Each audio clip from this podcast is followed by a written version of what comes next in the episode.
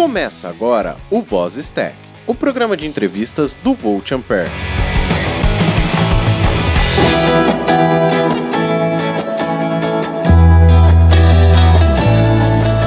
Olá, cidadão e cidadã! Está começando... Não é um Midcast. Está começando um Voz Stack e juntamente comigo está aqui ele, o senhor Roger Manrique. Olá, pessoal. E juntamente conosco ele, a pessoa por trás do podcast Mid, senhor Vitor Souza. Olá, cidadão e cidadã! Cara, gostei da abertura aí, até me pegou de surpresa aqui. Eu fiquei, tô escutando aqui o Midcast, mas não sou eu que tô chamando aqui a abertura, caramba. Mas assim... uma honra aqui estar gravando aqui com vocês aqui no Volt Ampère. Espero que os ouvintes não se arrependam de ouvir aqui esse programa com a minha participação. Diga-se de passagem, gravado por uma segunda vez, né? Exatamente, cara, exatamente. Pode ser que eu conte outras histórias, né? Pode até ser que eu me pegue aqui na minha própria mentira, quem sabe, né? Mas vamos ver. A única pessoa que vai saber disso sou eu, porque eu tenho o áudio original ainda seu, Exato, né? Nem eu tenho mais, cara. Então, seja o que Deus quiser. Senhor Vitor Souza, então, só para dar uma lembrada rápida aqui, o Voz Stack é um programa que a gente fala sobre a pessoa mesmo, sobre pessoas que nós gostamos, sobre pessoas que têm alguma ligação com a área de tecnologia, que trabalham com tecnologia e, no seu caso também, que teve a vida transformada por causa de uma tecnologia chamada podcast, né? Nesses últimos anos aí, foi uma tecnologia que te trouxe grandes frutos, né? Grandes frutos não como o pessoal do Jovem Nerd, né? Que tá rico, milionário, mas assim, o carinho dos ouvintes é fenomenal, cara. É isso aí, estou aqui eu que sou um dos 10 ouvintes.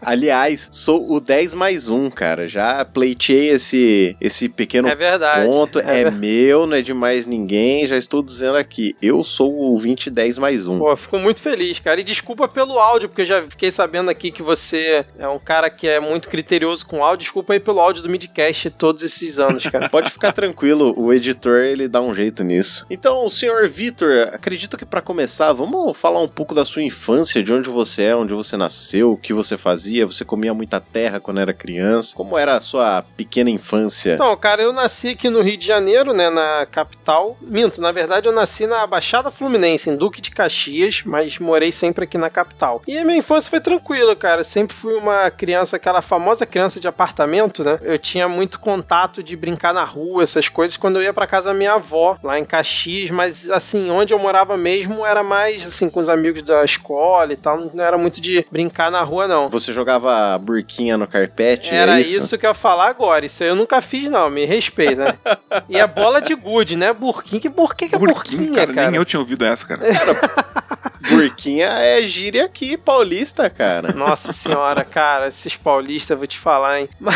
Mas assim, eu jogava bola de gude na areia, cara, porque tinha um lugar lá perto de casa que dava pra jogar, mas foi a infância tranquila, cara, assim, não tive muita aventuras, né, como outras pessoas possuem, esse negócio de comer terra não era muito comigo, não, e eu sempre gostei muito de, sei lá, assistir Cavaleiros do Zodíaco, sempre fui muito de assistir TV, manchete, esse tipo de coisa, né? Cara, você sabe que eu comecei a maratonar de novo o Cavaleiros do Zodíaco, né? Porque, pô, dá aquela lembrança. Não sei se você começou a assistir o novo Cavaleiro do Zodíaco que tá na Netflix. Assisti as 2 temporadas já. E o que você achou? Vamos datar um pouquinho esse programa e vamos falar o que você achou dessa pequena beleza. Cara, eu, sinceramente, eu gostei, porque, assim, eu tô pensando não com o meu olhar de quando era criança, né? Eu tô pensando com o meu olhar da criança de hoje em dia. Então, você pegar uma saga, né, como foi a saga, como é que é a primeira saga? A saga das 12 casas. Isso, não, mas a primeira parte é a saga da conquista da armadura e tudo mais, né? Que pela minha memória, eu não posso,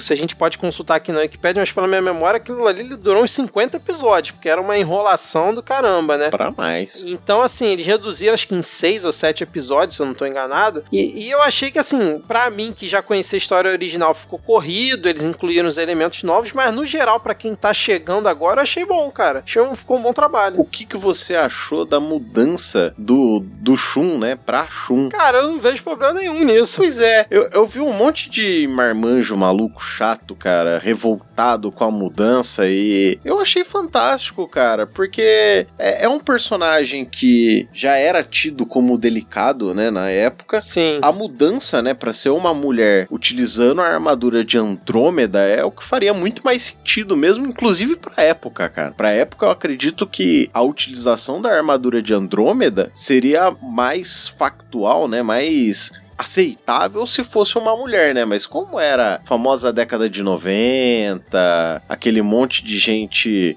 preconceituosa, cabecinha fechada, a gente tinha aquele belíssimo machismo, né? E melhorou um pouco, mas ainda tem. É que tem muita gente que é avesso à mudança, cara. Mas esse tipo de pessoa a gente tem que costumar ignorar, porque se a gente der palco pra maluco, a gente tá ferrado. Vídeo que tá acontecendo no nosso país. Me senti a Glória Pires agora, né? não sei opinar. Mas o que você fazia? O que nessa época? Você ficava na rua, né? Ao contrário de mim, né? Eu não gostava de assistir nada de anime, sabe? De Cavaleiros do Zodíaco, Naruto, Dragon Ball. Essas coisas não me pegavam mesmo. Mas é óbvio também, cara. Você tinha o quê? Uns 14 anos de idade nessa época? Não faz sentido você estar assistindo essas coisas mesmo. É verdade. Eu, na época, eu tinha 7, 8 anos, então... Eu tenho agora 38 e assisto o Irmão do Jorel, assisto qualquer coisa que de animação que passa na televisão, mas, assim, o traço, eu não sei, a fluidez do anime não me pegava, sabe? Aquele negócio de pegar um fotolito e ficar repetindo 50 frames não entrava na minha cabeça. Não, e você já tava com 14 anos, né, cara? Já tava com outros pensamentos, né, cara? Vai ficar assistindo Cavaleiros do Zodíaco? Não vai, né, cara? Que bom! O rapaz tava pensando em pera, uva, maçã e salada mista. Exatamente, pô. Só a galera que brincou na rua que vai entender esse pequeno easter egg, hein? Mas, senhor Vitor, como foi a sua adolescência, estudo? Você estudou em escola particular, pública? Como que foi isso? Então, eu sou, assim, o clássico branco, classe média, babaca, né, que sempre estudou em escola particular, mas, assim, nunca foi escola particular cara, absurda, igual tem aqui no Rio de Janeiro, né, sempre morei no subúrbio, mas eu nunca estudei em escola pública, mas, assim, foi tranquilo, deixa eu ver, eu fiz o segundo grau técnico, né, em informática, foi de boa, assim, não teve nenhum percalço, nada, assim, muito absurdo, não. Fui numa escola que tinha uma galera meio barra pesada, né, o meu segundo grau, mas assim consegui levar de boa, e ali na parte ali no antigo ginásio, né, que eu não sei se eu já sou velho o suficiente, né, não sei se as pessoas vão entender o que é ginásio, algumas talvez não, ali da 5ª à 8ª série, né, isso foi tranquilo também, não sei, cara, eu sou meio difícil pra falar aqui sobre essa fase, porque eu sou meio ruim de memória, sabe, então se não for puxando os assuntos, às vezes eu fico meio complicado de lembrar. Você consegue lembrar, assim, de, na época do colégio técnico, alguma situação engraçada que você passou? Então,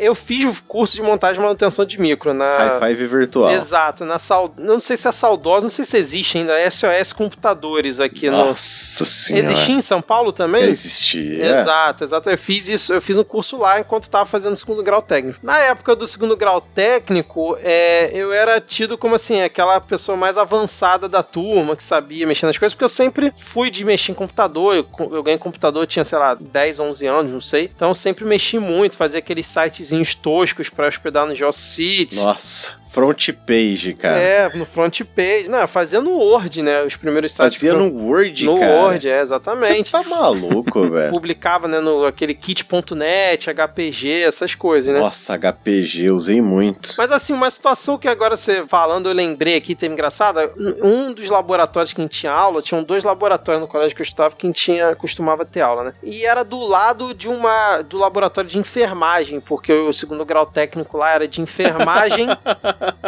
ou de informática, né? E lá no de enfermagem tinha aqueles bonecos pro pessoal treinar, né?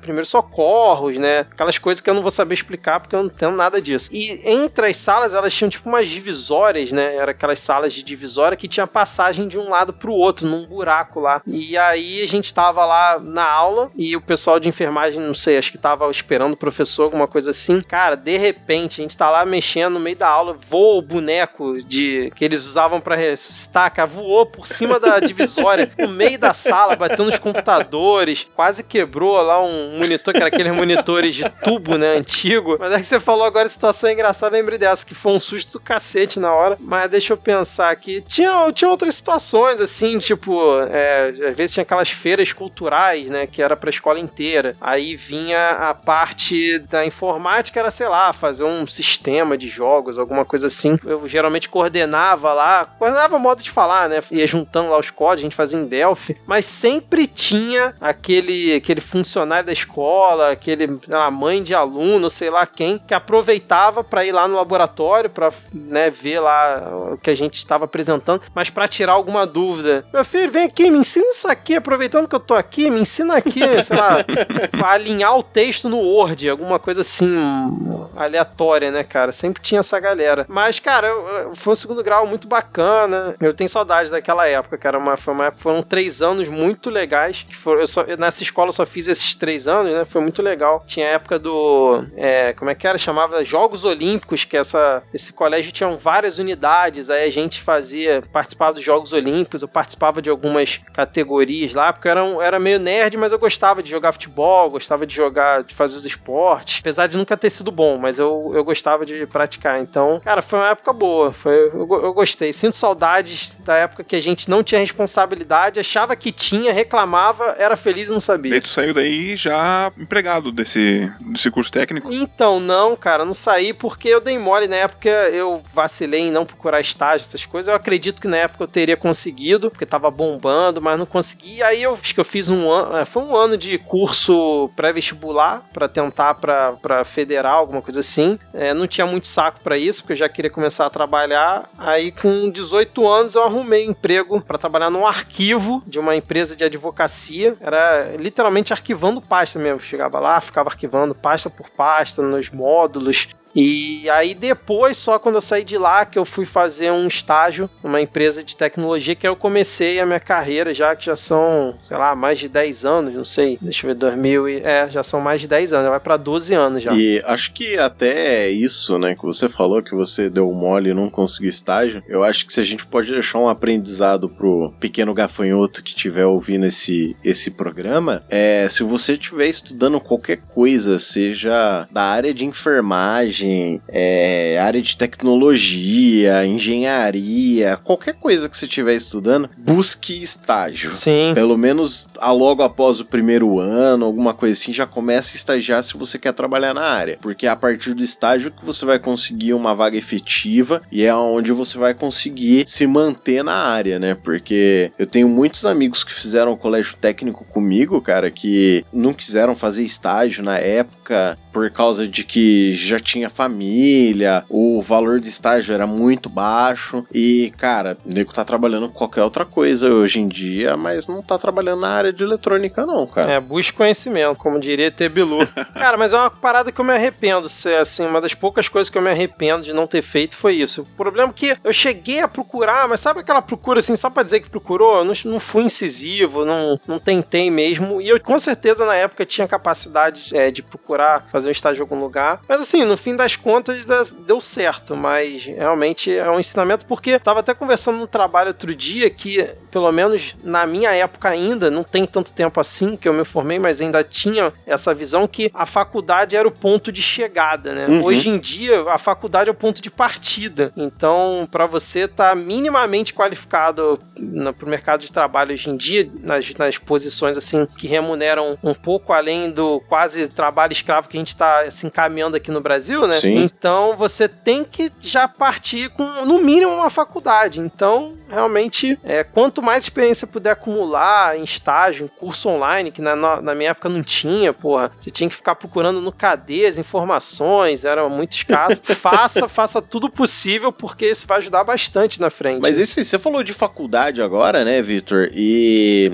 você disse que você saiu do colégio técnico e levou um tempo pra trabalhar com tecnologia. Sim. Você fez faculdade, né? Fiz faculdade, eu entrei nesse trabalho, né, que eu comecei com 18 anos, em 2006, e a minha faculdade eu comecei em 2008. Não, 2007. O que você fez de faculdade? Eu fiz Ciência da Computação. Cara, como foi fazer Ciência da Computação? Você já estava trabalhando com tecnologia antes? Não, não estava. Você começou a fazer ciência e depois passou a trabalhar na área? Isso, exatamente. Mas assim, eu sempre gostei de informática, vamos dizer assim, né? De uma forma geral, sempre gostei de mexer nas coisas, então acabou sendo um caminho natural pra mim. E por conta do técnico também, né? Que eu fiz. E como foi fazer faculdade? Como que foi entrar nesse novo mundo? Como que foi isso? Cara, faculdade, assim, quem tá ouvindo e já fez, é meio uma loucura, né? Porque você acha que no ensino médio você já meio que aprendeu tudo, já sabe como é que funcionam as coisas, você entra na faculdade, você toma aquele baque e vê que não é nada aquilo, né? É outro ritmo, né? Mesmo eu tendo feito faculdade particular, e eu sei que a faculdade pública é um ritmo muito superior, né? Realmente é um outro mundo. E assim, foi bacana. Eu não sei como é que tá hoje em dia essa questão de formação.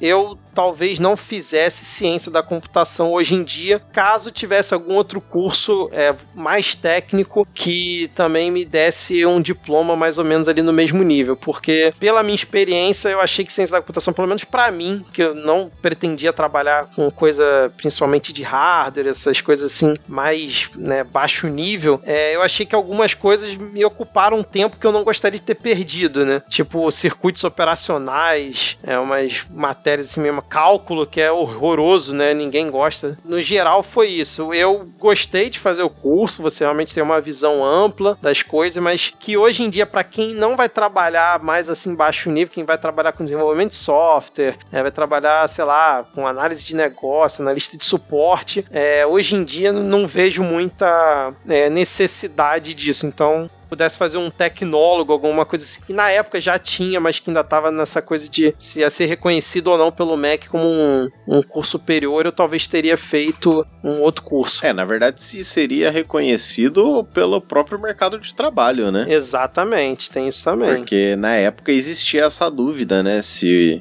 o tecnólogo ia ser reconhecido ou não, né? Se ia ser só mais um diploma no bolso. Eu me formei em 2010, assim, parece ser pouco tempo se você parar pra pensar, mas nessa questão, principalmente na nossa área de TI, é muito rápido que as coisas evoluem. Então, realmente já faz bastante tempo se considerar que a gente está falando do mercado de TI. É mais uma área de desenvolvimento, né? Que todas as ferramentas mudam muito rápido, né? E é o que eu falei, cara, assim, se você vai trabalhar com desenvolvimento de software hoje em dia, a não ser que, você vá para um projeto absurdo, assim, sei lá, numa empresa que não sei nem citar aqui, mas uma coisa muito alto nível, sei lá, trabalhar com um submarino nuclear, alguma coisa assim que o Brasil está construindo, um negócio absurdo, ou uma, sei lá, para petróleo e gás, talvez você utilize algumas coisas que você vai aprender na ciência da computação, mas, cara, no geral, por isso que eu acho que tem algumas coisas que você acaba...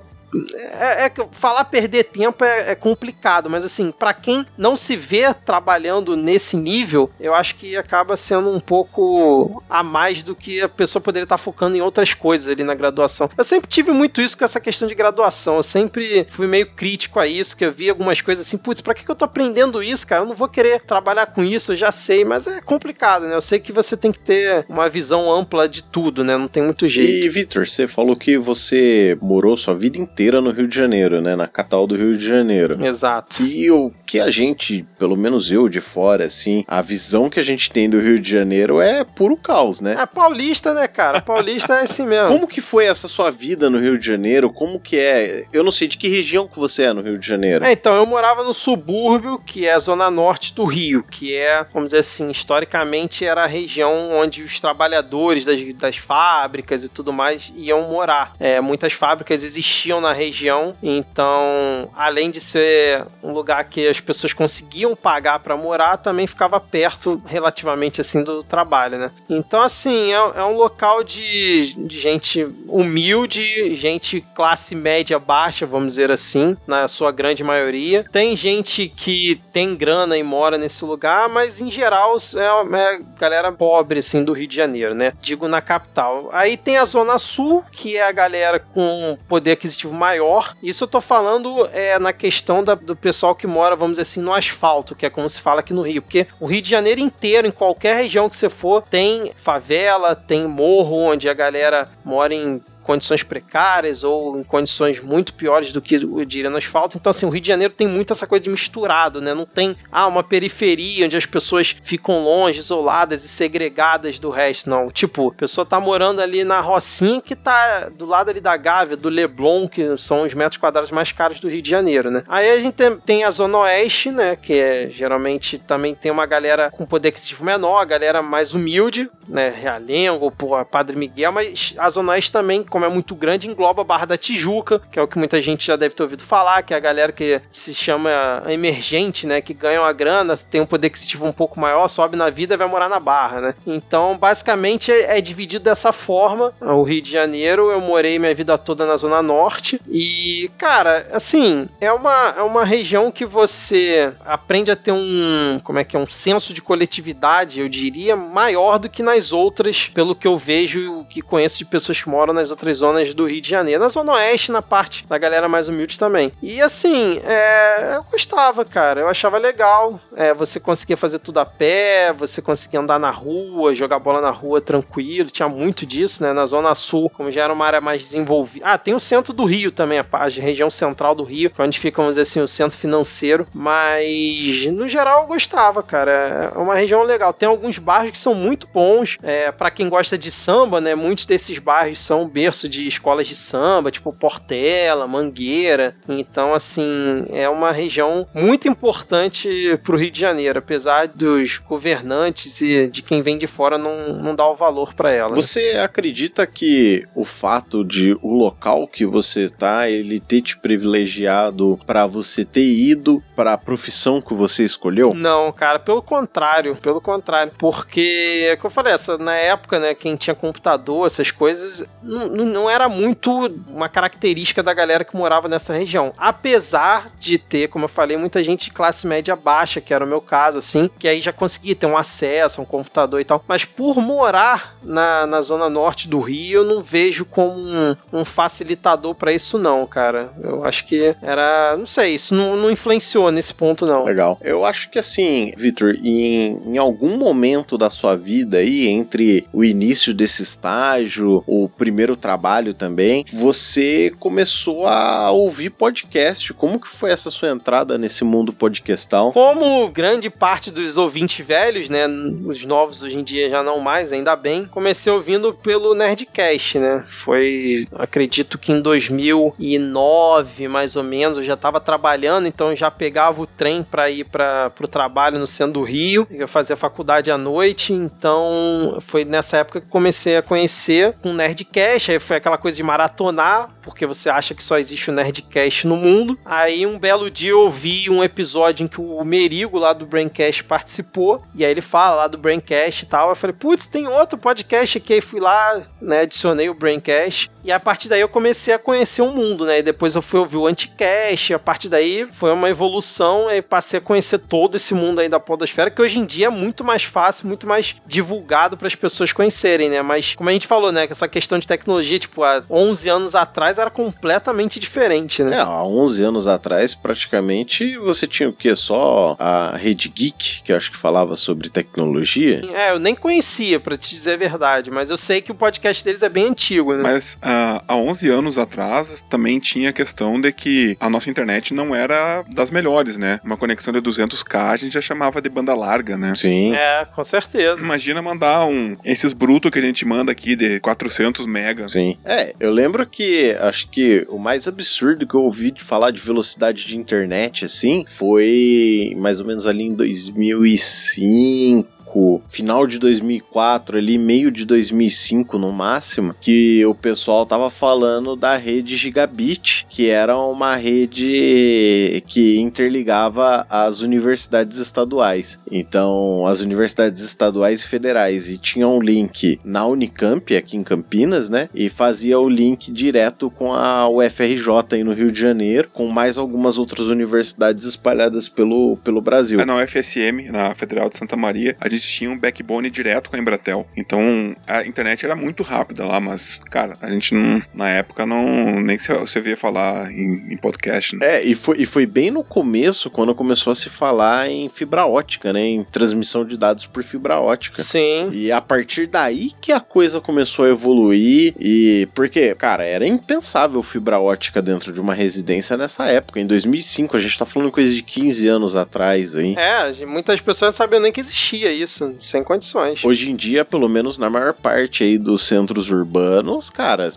na minha casa eu tenho internet via fibra ótica. Acho que até o Roger tem fibra ótica na casa dele, né? Sim, eu tenho aqui no meio do mato, é a única coisa que chega, cara, porque pra conexão ADSL tem que estar muito perto da central, e eu tô bem longe da central. Sim. E por rádio nem se fala, porque eu moro realmente, já falei várias vezes, né, mas eu falo brincando, mas é verdade, eu moro no meio do mato, e a única garantia que eu tenho, assim, uma internet boa é fibra ótica, que coisa que há alguns anos atrás era impensável. É, impossível. Não, você tinha que baixar o episódio pro seu MP3 player, MP4 player. Aqui no Rio tinha uns MP10 player, né, que vendia no camelô, mas era trabalhoso, ou ouvir pelo site, né. E, ô Vitor, como é que passou essa coisa de você deixar de ser ouvinte e resolver botar a mão na massa e falar assim, não, vou botar a mão na massa, colocar a voz no microfone, vou gravar o meu próprio podcast? É, essa coisa de colocar a voz no microfone é meio doida, né? Porque quando você se escuta a primeira vez, você dá vontade de socar a sua cara, não sei, dá vontade de, porra, sei lá, cara, é uma situação muito estranha. Fala, não, isso aí não sou eu, pô, que voz é essa? E aí, assim, é bizarro. Mas, assim, em 2016,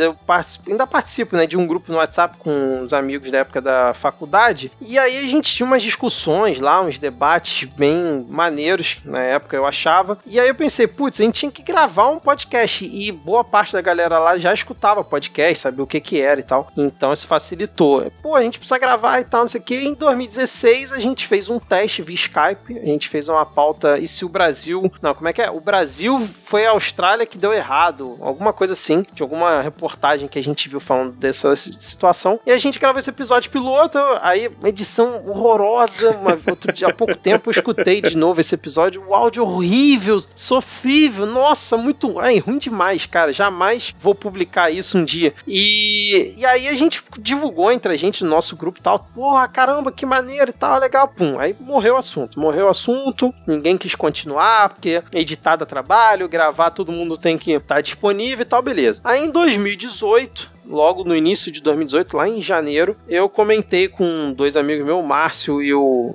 Robson, que eu até perdi contato com eles depois que eles saíram do Midcast e tal, pra gente voltar a gravar o podcast. E aí eles falaram, pô, beleza, vamos gravar. Aí a gente tava falando sobre YouTube e tal, tanto que o episódio 1 do Midcast é a relevância do conteúdo no YouTube. A gente falou um bando de bobagem lá, sem saber das coisas. E aí a gente fez o episódio, a edição já ficou melhor, o áudio já ficou melhor, e eu falei, vamos publicar no de Cláudia. Publiquei. Aí a partir daí eu fui, criei o perfil do Midcast lá no Twitter, né? Fui começando a voltar pro Twitter, né? Porque eu já sou usuário do Twitter há muito tempo, mas estava afastado. E aí comecei a entrar mais no mundo de podcast. Eu já escutava bastante, mas vi que era um mundo muito maior. E aí a gente resolveu continuar com o projeto. O Renan, na época, que também já não está mais entre nós, né? no Midcast. Mas ele tá vivo ainda, tá, gente? Ele também entrou, e a gente tocou aí por uns 10, 12 episódios, nós quatro, chamando gente pra participar, conhecidos nossos, e basicamente foi isso, foi daí que surgiu pra valer mesmo em 2018, né? Não, pra começar, o que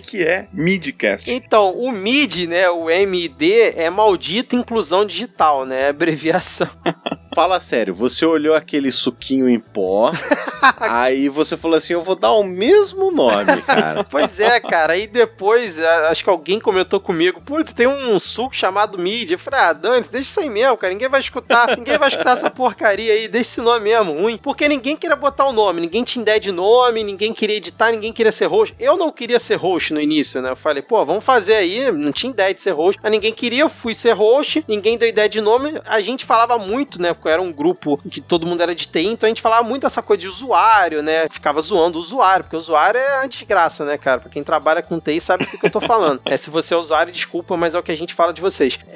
Mas aí a gente falava muito sobre inclusão digital, tá? Até uma coisa meio preconceituosa da época, né, que a gente acabava falando. E aí tinha esse termo, que pelo menos entre a galera de TI era muito comum de falar, maldita inclusão digital, o usuário agora fica usando isso, tal, e faz besteira, entendeu? Como eu falei, até é um pouco preconceituoso. E aí a gente botou, maldita inclusão digital, só que é um nome gigante, né? Eu falei, vamos botar Midcast. Mesmo em 2018, que já tinha muito podcast sem o cast no nome, eu falei, vamos botar cast mesmo. Como eu falei, ninguém vai ouvir isso, então deixa desse jeito mesmo. E aí ficou, cara, tá aí até hoje, né? Assim, é essa a história do nome, não tem muita romantização, não. E como que ele acabou virando nesse de papo de TI, papo de usuário, pra uma reviravolta pra um Midcast política? Então, a gente, na verdade, vocês até perguntaram, esqueci de responder, que eu tô falando pra caramba, eu acabo me embolando às vezes.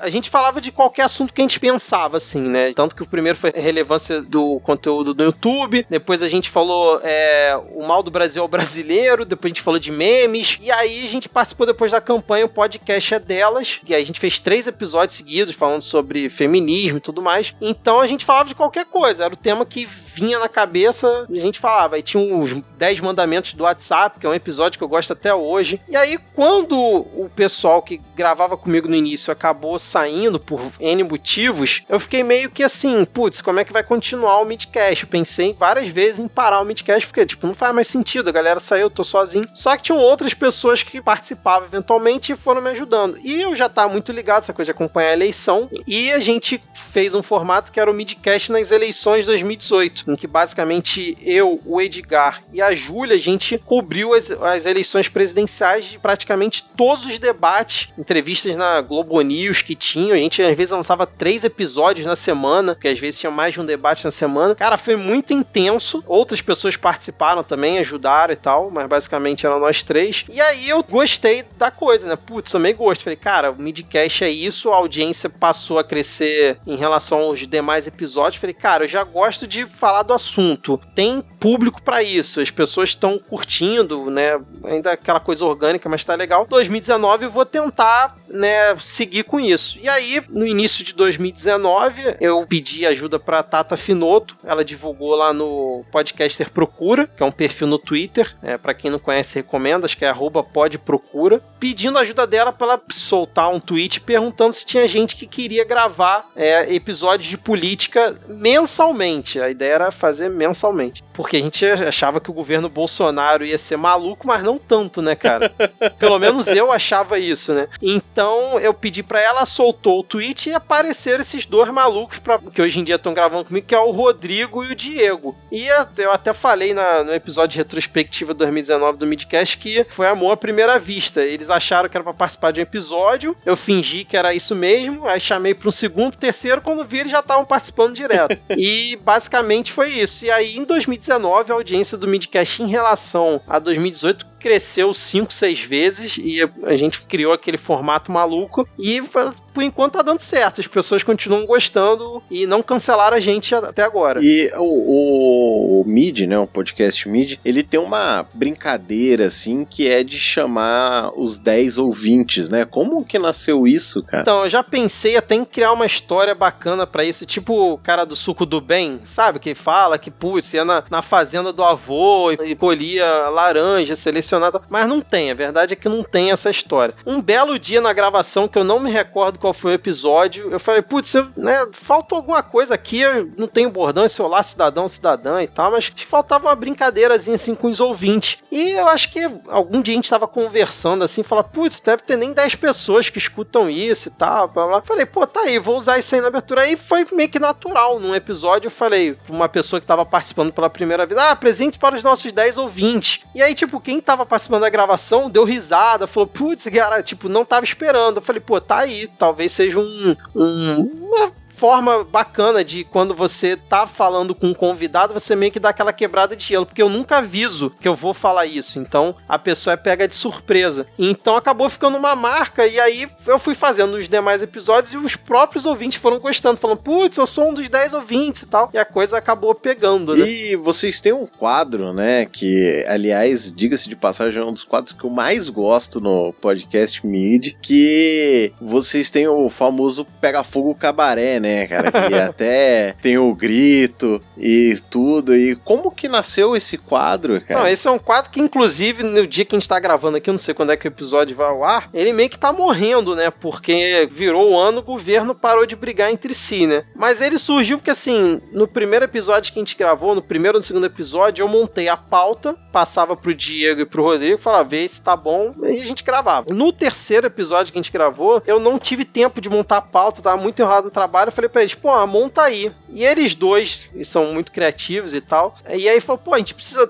era tanta notícia, porque a gente gravava, a gente começou gravando mensalmente, depois passou a ser quinzenal, e era muita coisa acumulada. Aí o Rodrigo e o Diego juntos falam, pô, a gente tem que dividir isso aqui em uns blocos até pra facilitar a gente na hora de gravar, né, pra não misturar muitos assuntos. E aí os dois deram esses nomes, que é o Polêmicas, Piadas e Tretas, o Pega Fogo Cabaré, que era um termo que o pessoal usava muito no Twitter, né, e a parte que todo mundo acha chato, que foi a ideia do Rodrigo, se eu não tô enganado. Foi daí que surgiu os três blocos tradicionais, né? E em que momento vocês resolveram criar o Momento Panunzi? Como que nasceu isso, cara? Isso aí foi uma ideia minha que... É aquela, sabe aquela brincadeira que é levada muito a sério, cara? Ela passa os limites, foi mais ou menos isso. Num dos episódios, o Panunzi entrou na lista de comunistas, né? Que era uma coisa que a gente fazia no início do episódio, atualizava a lista de comunistas. E aí, entre esse episódio, que ele entrou pra lista de comunistas, e o episódio seguinte, ele fez, assim, uma sequência de tweets brigando com os bolsonaristas, com aquela horda maluca, brigando com gente do governo e tal. E, tipo assim, eram uns tweets muito bons. E como a gente já tinha um momento Carluxo, aí eu cheguei pra eles e falei, ó, que tal se a gente fazer um Momento Panunzi com contraponto do Momento Carluxo, porque acho que naquela semana específica ele tava brigando com o Carluxo pelo Twitter. E acho que eu sugeri isso um pouco antes da gravação e tal, e eles não levaram a sério isso. Aí no meio da gravação eu fui e puxei Momento Panunzi. E a gente fez. E aí a coisa ficou fixa em 2019 todo, até o dia que a gente conseguiu o contato com o próprio Fábio Panunzi e ele participou do Midcast, que isso foi uma loucura, a gente não acredita até hoje. E como foi pra você estar nessa presença, cara, do ser humano ao qual deu um nome pra um quadro do seu programa? No início foi um pouco intimidador, porque a gente não, eu pelo menos, principalmente com um host, né, pra aquela coisa de você tem que saber manejar ali o convidado, e quando é um convidado do nível do Panunzi, que, pô, já é um jornalista, sei lá, 40 anos, 30 anos, é complicado. Então no início foi um pouco intimidador, mas cara, ele super de boa, gravou assim, de igual pra gente, óbvio, é muito superior nessa cobertura política, mas ele gravou ali de boa com a gente, entrou nas brincadeiras e tal, só não quis gravar a paródia de abertura, porque aí já é demais mesmo, né? Mas eu fiz o convite, eu falei, se você quiser, você pode participar aqui. Ele tava com na pauta tava lá a letra, mas aí ele falou, não, beleza. Eu falei, não, tudo bem, eu também não insisto, não. Mas foi muito legal, cara. E assim, foi uma situação muito louca, porque realmente você tem um momento ali que a gente fazia um momento de forma genuína, né, com o nome da pessoa, e a pessoa topar participar do episódio, depois ele retweetou, ele falou que escutou o episódio anterior ele escutou, cara, foi muito legal, só que assim, a gente já tinha gravado uma ou duas semanas antes com a Sabrina Fernandes, que também era uma pessoa que a gente gostava muito, então já tinha meio que quebrado o gelo de ter um convidado assim muito importante, mas foi meio tenso, cara, mas a gente, acho que no final deu tudo certo. Você falou aí da Sabrina Fernandes, né? Mas você não teve só esses convidados, né? Você já teve no Midcast a Nath, do Nath Finanças. Você já teve Jair Me Arrependi. Você já teve a Daniele Amorim. Tem o spin-off também, aquele que é o Segue o Fio, né? Que junta muita gente ali que é bem... com muitos seguidores. Só pra ter uma ideia também do Segue o Fio, a gente vai falar um pouco mais do Segue o Fio, mas você já teve a Gabriela Viana, você já teve o Alessandro, a Leila Germano, a Ira Croft, que é a nossa grandíssima amiga também. Sim. Então, assim, cara... Como que você vê, assim, uma coisa que nasceu de uma brincadeira ganhar a relevância que tem o podcast mídia? Porque vamos falar assim, falar em podcast de política que seja independente da mídia tradicional, que não tenha a força que a mídia tradicional tem, ou que não seja de uma revista como, por exemplo, o Foro de Teresina, da revista Piauí, que é grandíssimo, tem uma produção por trás, são 3 jornalistas fudidos por trás, e vocês têm um podcast de extrema qualidade que já foi comparado algumas vezes, né, com o Foro de Teresina e alguns outros programas que são ditos programas profissionais. Vocês são um programa que a gente chama de programa amador, mas não no sentido de programa ruim, amador, porque vocês fazem isso com amor, né, vocês não estão fazendo isso como uma profissão, não é uma coisa que gera uma renda para vocês. Mas como que vocês vêm ganhar essa relevância toda e vocês estarem ali basicamente no mesmo patamar mesmo de qualidade de produção e também qualidade de conteúdo? Como que você vê isso e como que você vê a questão dessas pessoas que vocês são fãs, né? E vocês veem que elas estão ali gravando lado a lado com vocês. Ó, primeiramente, obrigado pelas palavras. Eu fiquei até meio sem jeito aqui, porque realmente, assim, pra mim, eu estou falando pessoalmente, eu não sei a opinião do Diego e do Rodrigo, mas pra mim o Foro de Teresina é uma referência, então, até pro Midcast tal, como lá do B do Rio, Vira Casacas, que assim, não tem muito essa pegada de fazer as notícias semanais, mas são grandes referências, pelo menos pra mim, né, nessa parte do debate político. Em relação à questão de como eu vejo o Midcast, eu, sinceramente, assim, sem falsa modéstia, eu acho que no que a gente se propõe a fazer, o Midcast Política é um excelente programa, cara. Assim, a gente não se leva muito a sério, a gente não tem furo jornalístico, a gente não tem pesquisa, a gente não tem produção por trás, a gente faz isso nas horas vagas, porque o programa tenta passar para os ouvintes que é informação, bom humor, fazer as pistolagens que a gente gosta. Eu acho que a gente tá conseguindo cumprir bem essa missão. É óbvio que sempre tem coisa para melhorar, putz, a gente tá longe de ser um programa foda, a gente se cobra bastante, mas eu acho que a gente tá num nível bem legal, cara. Assim, eu queria que ele tivesse até uma relevância maior, o Midcast chegasse a mais pessoas, mas a gente sabe como é que é difícil, porque o Midcast, além de ser independente, tipo, a gente não tem contato, não é amigo de ninguém, não é do marketing que tem parceria com não sei quem e tal. Eu tô, sim, contato zero. E até por isso, quando vocês falam da questão do Segue o Fio, que é o meu xodó, é o formato que eu gosto muito de fazer, ele não consigo botar uma regularidade nele, de tipo, ter toda semana, porque demanda um trabalho de produção nesse formato que ele é agora. Mas, tipo, essas várias pessoas que vocês comentaram aí, tem muitas outras mesmo. Eu costumo dizer que Segue o Fio é o formato mais democrático, inclusivo da podosfera, porque ele só existe por conta da participação de quem faz a thread e de quem narra. É na cara de pau, cara. Eu cheguei em todas essas pessoas na cara de pau. Eu não conhecia ninguém antes, a não ser pelo contato, né, de tweets, essas coisas assim, ali no dia a dia. E a primeira pessoa que eu convidei de fora, assim, pra gravar, que não fosse autor da thread, ou não fosse eu ou alguma pessoa que eu conhecia, foi o Olga Mendonça, lá do Mamilos, que um amigo meu, ele chegou e falou: pô, por que tu não convida o Olga pra narrar essa thread, que era até a thread do Alê Santos sobre o movimento eugenista. Sim, episódio 11, Segue o Fio número 11. Exato, que é um dos que eu mais gosto do Segue o Fio, é esse. E, cara, cheguei na cara de pau, mandei uma mensagem pro Ogo, falei: Ogo, tem esse formato aqui no Midcast, topa narrar? Aí ele: pô, cara, topo narrar sim, tal. A gente trocou uma ideia, putz, cara, ele foi gentil pra caramba, assim, gravou todo improvisado, ele mandou fotos de como é que ele tava gravando, mas conseguiu me mandar, foi excelente. E aí o episódio teve uma repercussão, porque ele divulgou no Braincast, depois no Qual é a Boa, o Mamilos deu retweet nesse episódio. Então, a partir daí, aí eu trocando ideia com ele, falou: cara, por que você não tenta chamar outras pessoas também pra gravar e tenta fazer esses crossovers e tal? Eu falei: pô, tá aí, cara. A minha ideia inicialmente do Segue Fio não era essa, era ter um formato curto, com conteúdo bom e que eu talvez pudesse narrar alguma outra pessoa. Mas eu gostei muito dessa ideia dele, achei um desafio. E a partir daí eu fui entrando em contato com as pessoas, na cara de pau mesmo, cara. Caíra, com a Leila Germano, que a Leila já tinha, quando ela narrou o Segue o Fio, ela já tinha participado do game show, né, do Midcast. E eu vou falando, cara, eu mando mensagem pra pessoa, se a pessoa me respondeu, a gente troca ideia e vai embora, e se não responder, eu tento outra pessoa e vou nessa. Tipo, a Flávia Oliveira, cara, que é repórter da Globo News, gravou o último episódio de 2019, né, com aquela thread sobre o Benjamin de Oliveira. Pô, sensacional, cara, também de uma gentileza absurda, tipo, eu não conheço ninguém que conhece ela e que, tipo, fez a ponte. Não, cheguei nela, mandei mensagem, ela aceitou, narrou e, cara, é isso. Eu gosto muito do Segue Fio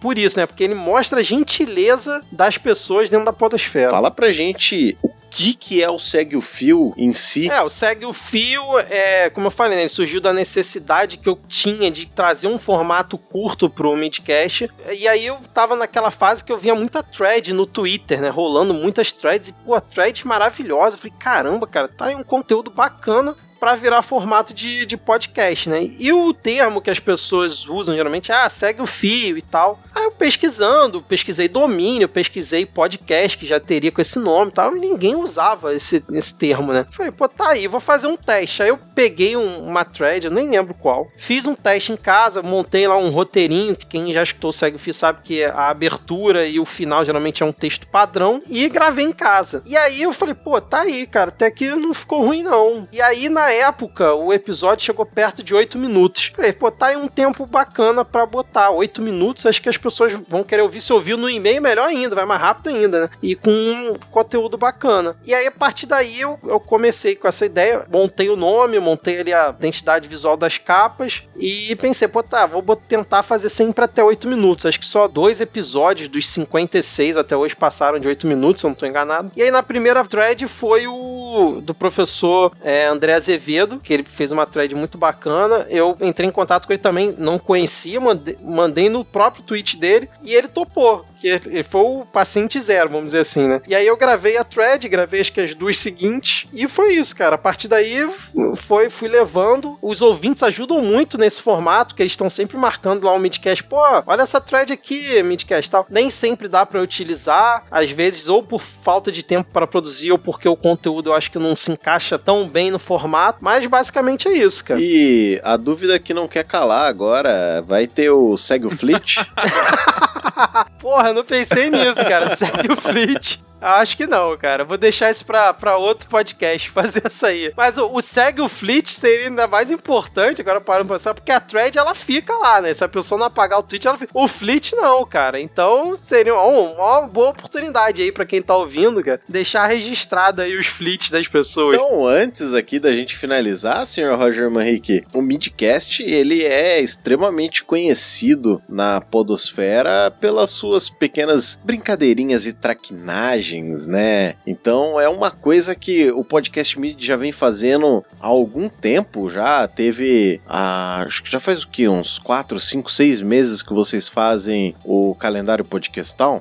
Desde setembro de 2019. Cara, vocês já estão indo pra 6 meses aí. Exato, não sei se vai dar pra fechar uma folhinha completa de calendário não, mas seria bacana, cara. Olha aí, e como foi essa ideia de fazer as brincadeiras? Vocês tiveram até o Onde Está o Podcast, né? Sim, era uma brincadeira com Onde Está o Olha e tinham, acho que 35 podcasts no meio do cenário e você tinha que achar a logo de cada um ali. Como que foi isso, cara? Como que foi essa interação? Como que você resolveu criar isso? Cara, começou com a polêmica na época, né? Pra mim foi polêmica, porque o tweet, ele teve mais de 1.200 curtidas, sei lá quantos retweets, teve 150 mil impressões, o que pra mim até hoje é um número absurdo, que foi o Guia para Iniciantes da Podosfera, que eu fiz completamente despretensioso. Eu tinha visto, tipo, um fluxograma no Medium, eu acho, que a pessoa fez.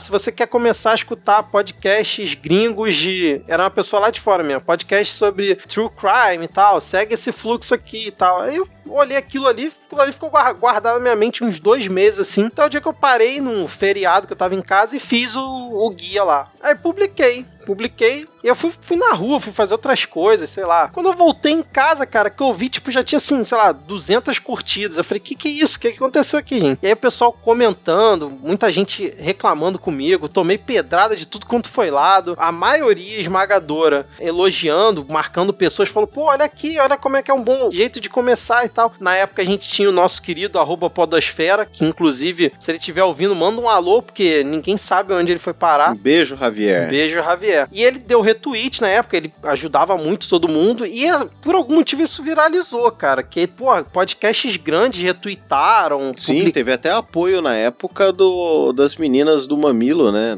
Das meninas, não, das mulheres do Mamilos, né? Exatamente. E, tipo assim, esse foi realmente inesperado. Eu fiz porque eu queria fazer, porque eu achei interessante. Eu queria ajudar pra quem tava começando. Na minha visão, obviamente, na minha visão, Vitor, fui eu que fiz, assim, ninguém mais participou, então, tipo assim, não vou botar aqui a visão de outras pessoas. Na minha visão, e obviamente tem um recorte social, o recorte, tipo, da pessoa que eu sou. Então, eu escutava aqueles episódios e achei interessante. E a partir daí, né, como eu falei, tomei pedrada, que falaram que faltou isso, faltou aquilo, e eu sempre falava, gente, olha só, aqui é uma ideia, né, pra incentivar a podosfera. Então, se você acha que faltou isso, faltou aquilo, pô, se você quiser, eu te mando o meu exemplo aqui, você faz o seu, publica, que eu vou ajudar a divulgar também, vamos junto. Ninguém publicou. Eu mandei pra 2, 3 pessoas, ninguém publicou, ninguém fez igual, tipo, me deram um monte de pedrada, mas também ninguém resolveu fazer. Eu não lembro de ter visto você falar que quem quisesse o padrão que você passava, não. Se eu tivesse visto, eu provavelmente teria pedido. Porque eu sou um grande entusiasta dessa interação que você tem com o pessoal da podosfera, né? Eu acho muito bacana o fato de os podcasts que a gente chama de podcasts menores, né? Como nós mesmo, do Volt Ampère, como muitos outros podcasts, o pessoal do Rádio Peão, que são podcasts aí considerados podcasts pequenos, que você realmente tem essa vontade de impulsionar essa galera também, né? De dar uma visibilidade pra essa galera. Exatamente. Assim, obviamente, no começo você faz as brincadeiras com os maiores, porque é o que você acaba escutando mais, mas depois, principalmente com o calendário podosfera, que é uma coisa muito mais ampla, eu procurei tentar expandir isso também. Então, eu me forço também a conhecer. O Rodrigo ajuda, porque ele tá sempre indicando podcast novo lá no Midcast Política. Mas, assim, eu faço, sim, de boa. Eu até uma vez fiz uma thread falando que, assim, tem podcast, cara, que eu marco e a pessoa nem curte o tweet. Tipo, eu não tô cobrando ninguém aqui não, tá? Muito menos dar um RT, mas, tipo, eu faço porque eu acho importante que outras pessoas conheçam mais podcast. Com certeza. E, tipo, se a pessoa não curte, não dá um retweet, eu tô, desculpa o termo, tô cagando pra pessoa. Eu divulgo porque eu acho o bom trabalho que a pessoa faz como podcaster, não tô julgando que ela tem que me apoiar nem nada, e é isso, cara. Então, assim, muita gente já chegou e falou, pô, continua, inclusive eu fiz uma enquete outro dia se deveria continuar com o calendário podosfera, e quando vem pelo menos uma pessoa e fala, pô, continua porque eu conheci vários podcasts legais por causa disso. Cara, isso já é a motivação que eu preciso, e eu realmente faço todas essas brincadeiras sem ficar esperando nada em troca, tipo, vou ganhar retweet. Até porque isso, cara, não... geralmente nunca agrega muito, né? Em relação a seguidor, ouvinte, essas coisas. Na verdade... eu acredito que, assim, o apoio principalmente de quem tem um podcast grande, que já tem um público bem estabelecido, pra eles nem interessante é. Primeiro que eles não conhecem o conteúdo que eles estão apoiando. Exato. Segundo que pode ser só uma pessoa caçando clique. Exatamente. Querendo lacrar em cima de algo.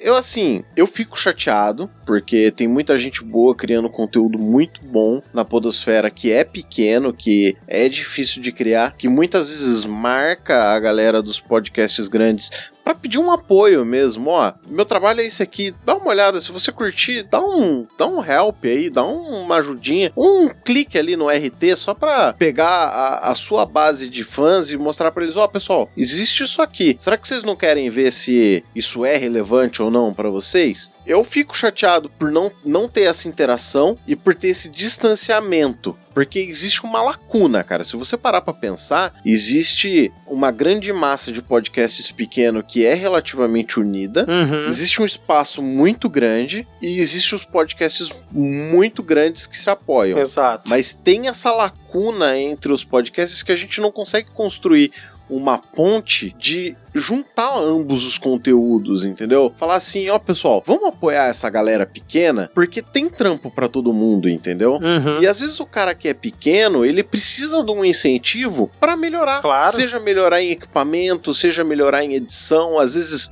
melhorar na quantidade de programas que ele vai conseguir lançar. Porque, cara, a gente é tudo amador, a gente não ganha grana com isso. E seria legal entrar uma grana suficiente pra conseguir gerar uma melhoria no conteúdo. E essa melhoria de conteúdo pode ser qualquer coisa, cara. Pode ser do som até, sei lá, o editor, entendeu? Que às vezes faz uma coisa completamente diferente. Porque assim, quando você tem um editor estilo Senhorá, que é um grande amigo nosso, tudo, ele quando ele faz uma edição, cara, ele não faz só uma edição, ele não faz só corte. Ele dá dica pra pessoa, olha, eu acho que assim, aqui você poderia fazer assim, assado. Ele é quase um coach podcastal, né? Puta, ele vai me dar uma pedrada agora. De coach, cara. Mas ele faz esse treinamento do podcaster para que o podcaster ele vá se aprimorando na qualidade dos seus programas. Então, eu acho que quando a gente tem uma podosfera unida o suficiente para melhorar nesse ponto, porque tem muita gente que tá aí pela zoeira, entendeu?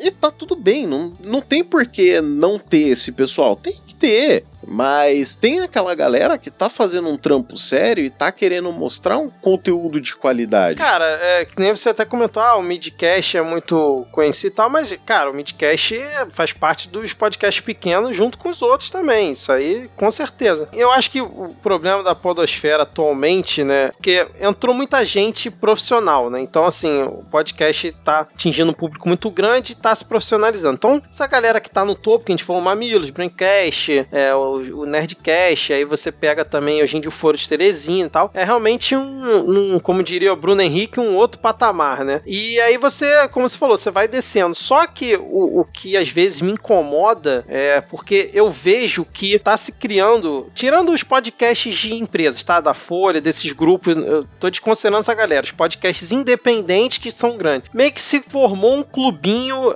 tipo como era na blogosfera, né? Eu, na época, tinha um blog que era o Erro 500, que até por isso que o meu perfil no Twitter é @erro500, e eu percebia muito isso na época, e eu acho que com podcast em menor escala, porque você, um blog tinha zilhões, e podcast, apesar de ter muito, nem se compara, se formou meio que um clubinho, tanto pra parte das agências que anunciam e tudo mais, incentivam, quanto deles mesmos, entendeu? De um ajudar o outro. Eu não tô querendo dizer que essa galera mais de cima não tem merecimento, longe disso, é uma galera que, por N motivos, conseguiu o sucesso deles e tá ótimo, fazem excelentes programas, só que você, claro, pra quem produz, pra quem ouve eu não sei, mas pra quem produz, você percebe que tem um vácuo realmente muito grande, uma barreira enorme. Não tô dizendo que essas pessoas não são acessíveis, eu mesmo consigo, fiz o exemplo disso, já chamei diversas pessoas de podcasts grandes, muito mais relevantes do que o Midcast, que as pessoas são de boas, toparam participar, eu agradeço demais. Mas eu acho que